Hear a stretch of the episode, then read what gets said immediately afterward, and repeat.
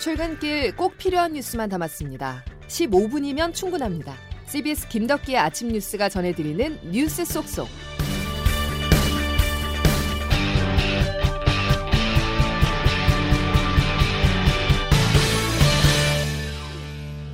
여러분 안녕하십니까? 5월 27일 김덕기의 아침 뉴스입니다. 이제는 백신을 접종하는 데 집중할 시간입니다. 지금 접종을 예약하시면 이번 여름에는 2차 접종까지 완료하실 수 있습니다.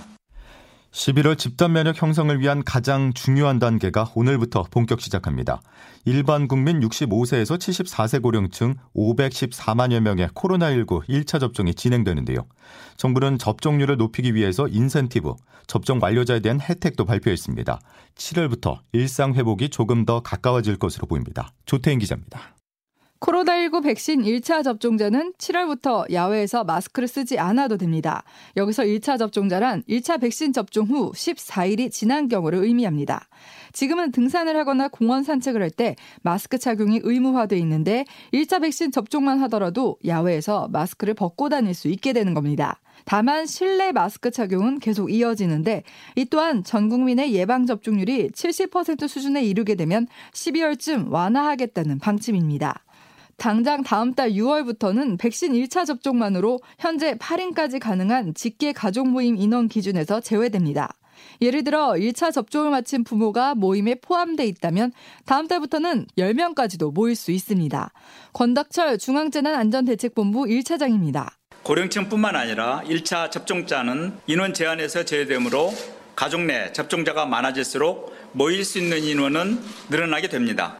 만약 2차 접종까지 마친 경우라면 더 많은 제한에서 벗어날 수 있습니다.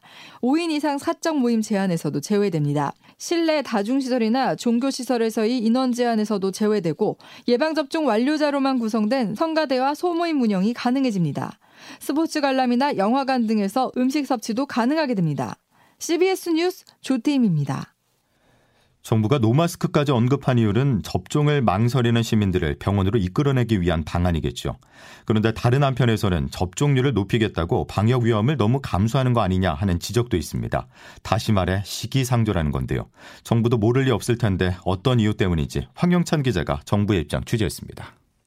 국내에서 접종 중인 아스트라제네카와 화이자 백신 모두 2회 접종이 필요합니다. 따라서 1차 접종자에게 가족 모임 때 인원 기준을 적용하지 않고 야외에서 마스크를 벗게 하는 등 인센티브를 주는 건 이르다는 우려가 나오고 있습니다. 다만 정부는 1회 접종만으로도 90%덜 감염되고 100% 사망을 예방하며 절반가량 추가 전파 가능성도 낮춘다는 국내 연구 결과를 강조하고 있습니다. 중앙방역대책본부 박혜경 방역지원 단장입니다. 위험도가 낮다고 판단되는 야외 활동 그리고 어, 이미 3월 15일부터 완화되어 있는 직계가족의 모임 등을 어르신분들의 일상생활의 회복을 좀 더 지원하는 방향으로 이외에도 공원이나 시장 등 야외에서 접종자와 접종하지 않은 사람을 구별하기 어렵다는 점이 문제입니다. 백신을 맞지 않았음에도 마스크를 벗은 채 아직 면역이 충분히 형성되지 않은 1차 접종자들과 접촉하며 전파를 일으킬 수도 있습니다. 이에 대해 정부는 전자증명서 등을 활용해 확인할 수 있지만 무엇보다 국민들이 자발적으로 협조해 주는 것이 필요하다는 입장입니다. CBS 뉴스 허영찬입니다. 본격적인 접종을 앞둔 상황에서 코로나19는 여전히 시설과 장소를 가리지 않고 곳곳으로 침투하고 있습니다.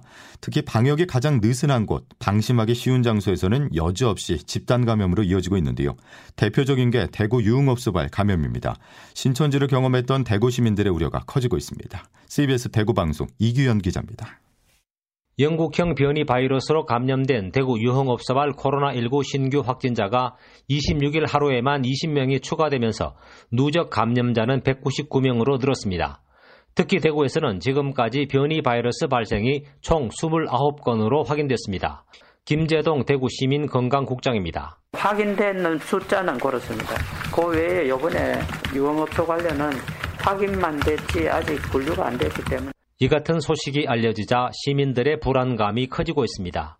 1차 백신 접종을 한 직장인과 자영업자입니다. 정부에서 사전에 디테일한 계획을 잡고 방어 전략을 좀 잡아줬었으면 덜 불안했을 건데 지금 너무 많이 불안하고 안 그래도 장사 안 되는데 변이 바이러스까지 번진다고 하니 너무 걱정됩니다.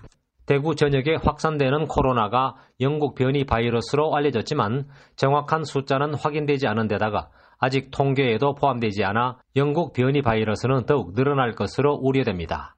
CBS 뉴스 이규현입니다. 다음 소식입니다. 김우수 검찰총장 후보자에 대한 국회 인사청문회가 여야 공방 끝에 결국 파행했습니다. 야당과 달리 여당은 김 후보자가 라임 옵티머스 펀드를 변호했지만 임명에는 큰 문제가 없는 만큼 임명 동의를 추진하겠다는 입장입니다. 그런데 눈길을 끈 대목이 하나 있습니다. 검찰 개혁과 관련해 여권의 방침과 결이 다른 주장을 김 후보자가 밝혔는데요. 보도에 김재환 기자입니다. 지금 그건 하나가 아니고요. 지금 의견 수렴 중에 있는 것으로 알고 있습니다. 그래서 한번 제가 보고받고 한번 내용을 찬찬히 살펴보고 의견도 적극적으로 개진하겠습니다. 최근 언론에 의해 보도된 법무부의 조직 개편한 내용과 관련해 김 후보자는 하나의 안에 불과하다며 과도한 해석을 경계했습니다. 내용을 찬찬히 살펴보고 의견도 적극 개진하겠다며 조직 개편한 내용의 변화 가능성도 배제하지 않았습니다. 법무부가 최근 일선 검찰청에 내려보낸 조직 개편안은 일선 검찰청 형사부가 6대 범죄를 수사하려면 총장 승인을 받아야 한다는 내용 등을 담고 있어 검찰 내부 반발이 상당했습니다.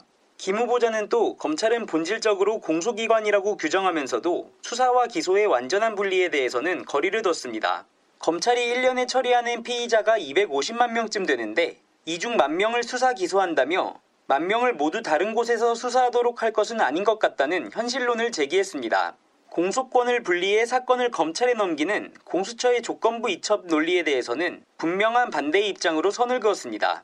김 후보자는 이첩이란 개념이 지금까지 있는 제도를 활용하는 것이라서 공수처의 개념이 체계하고 안 맞는 부분이 있다며 공수처와 소통해서 해결 방안을 찾겠다고 말했습니다.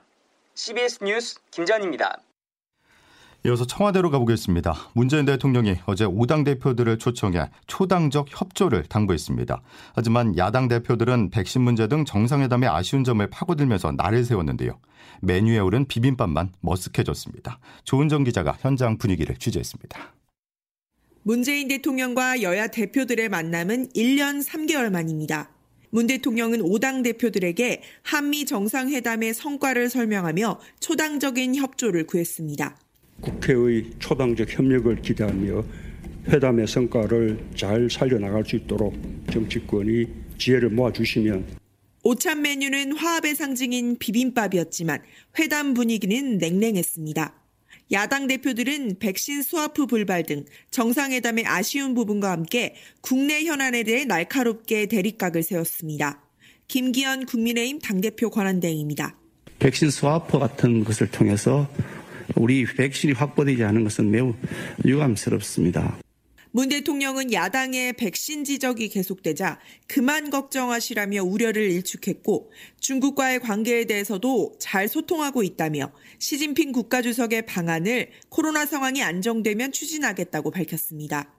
미국의 성김 대북 특별대표 임명을 계기로 북한의 호응이 있길 기대한다고 밝힌 문 대통령은 8월에 예정된 한미 연합훈련은 대규모로 진행되기는 어려울 것이라고 말해 눈길을 끌었습니다. 청와대에서 CBS 뉴스 조은정입니다.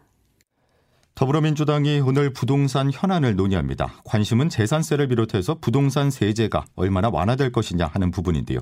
지금까지 들어온 소식을 장규석 기자가 정리했습니다.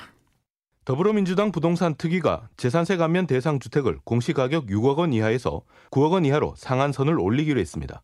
이에 따라 공시가격 9억 원 이하 주택까지 재산세율이 0.05%포인트 감면될 전망입니다.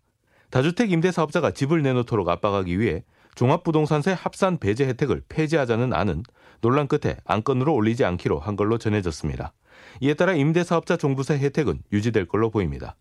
종부세 완화 방안은 아직 의견이 모아지지 않았는데 세 가지 안을 모두 오늘 정책의원 총회에 올려서 논의할 예정입니다.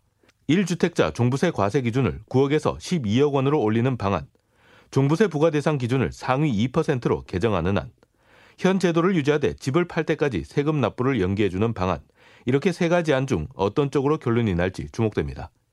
한편 토지주택공사 LH 개편안도 오늘 민주당 소속 국토위원들과 국토부가 만나 당정 협의를 가질 예정입니다. 혁신안은 LH를 분리 해체한 뒤 각 기능별로 담당 자회사 두세 개를 두고 지주회사가 자회사들을 감독 견제하는 형태가 유력한 걸로 알려지고 있습니다. CBS 뉴스 장규석입니다. CBS는 어제 단독 보도를 통해서 경찰이 이미 택시기사를 폭행한 이용구 법무부 차관이 유력 인사란 사실을 알고 있었다는 내용을 전해드렸는데요. 이 사건을 조금 더 파헤쳐보니 당시 사건을 맡았던 서초경찰서에서 상급기관인 서울경찰청 일부에게까지 이 차관의 신분이 전파된 것으로 파악됐습니다. 서울청은 관계가 없다는 경찰의 기존 주장과 배치됩니다. 김태현 기자의 단독 보도입니다. 이용구 차관이 술에 취해 택시기사를 폭행했다는 신고가 접수된 건 지난해 11월 6일 밤. 사흘 뒤인 11월 9일 당시 피해자 조사를 앞두고 서초경찰서 서장을 포함한 다수 간부들은 변호사였던 이 차관이 초대 고위공직자 범죄수사처 처장 후보로 거론되는 중요 인물이란 사실을 인지했습니다. 그런데 CBS 취재 결과 이 차관이 유력 인사라는 사실을 조기에 파악한 서초서 생활안전과 소속 A경위는 관련 사실을 서초서뿐 아니라 서울경찰청 생활안전계 비경위에게도 전파한 것으로 확인됐습니다. 두 사람은 피해자 조사 전후로 연락을 주고받은 것으로 파악됐습니다. 앞서 경찰은 이 차관의 폭행 사건 수사에 대해 서울청이 보고를 받은 사실이 없다며 선을 그어왔는데 자체 진상조사를 진행한 결과 당시 상황 공유 사실이 드러난 겁니다. 이 차관이 변호사일 뿐 유력 인사인지는 몰랐다는 기존 설명이 뒤집힌 데 이어 이번에도 경찰의 기존 입장과 다른 내용들이 속속 밝혀지자 당시 수사를 둘러싼 의구심이 증폭되고 있습니다. 서울청 비경위는 당시 상황을 상부에 보고한 적이 없다고 밝혔고 서울청 수사 관련 부서에서도 비경위로부터는 보고받은 사실이 없다고 해명했습니다. 경찰은 당시 2차관 사건 처리 과정에서 청탁이나 외압이 있었는지 등을 규명한 뒤 조만간 진상조사를 마무리할 방침입니다. CBS 뉴스 김태환입니다. 노동자 인권은 회사 문 앞까지다라는 말처럼 하루가 멀다 하고 근무 도중 숨지는 사고가 이어지고 있는데요. 특히 한국 타이어 공장에서는 최근 6년간 이틀에 한 번꼴로 산재가 발생했습니다. 김미성 기자입니다. 지난 2015년부터 한국 타이어에서 발생한 산업재해는 1,190건에 달합니다. 1.8일에 한 명꼴로 노동자가 다치거나 죽고 있는 상황입니다. 이 중 153건이 끼임 사고, 2명은 숨졌습니다.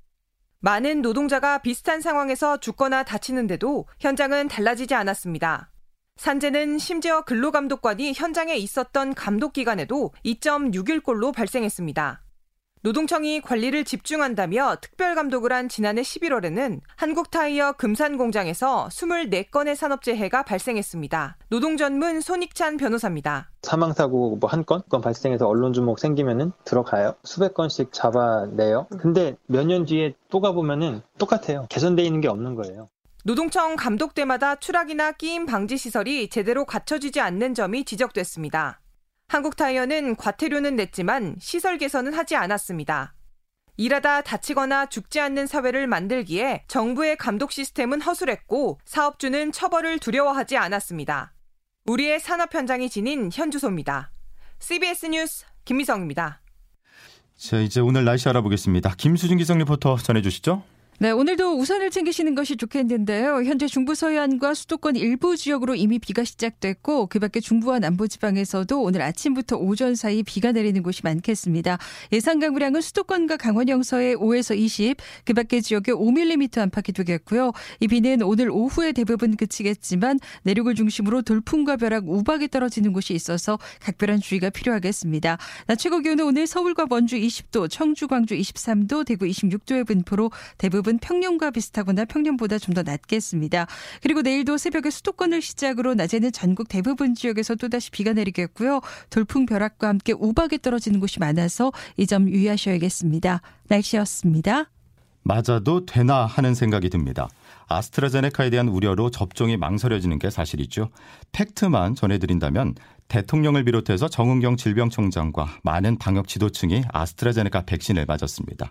그리고 지난 주말 기준 아스트라제네카 백신을 맞고 이상 반응을 보인 사람은 전체 1%가 채 되지 않고요. 근육통 같은 경미한 증상을 뺀다면 중증 이상 반응은 0.03%입니다. 반대로 아스트라제네카 백신을 1회만 접종해도 89%의 예방 효과가 있고 사망을 100% 예방했습니다. 여기까지가 사실입니다. 판단은 이제 여러분의 몫입니다. 김덕기 아침 뉴스 오늘 소식 여기까지입니다. 고맙습니다.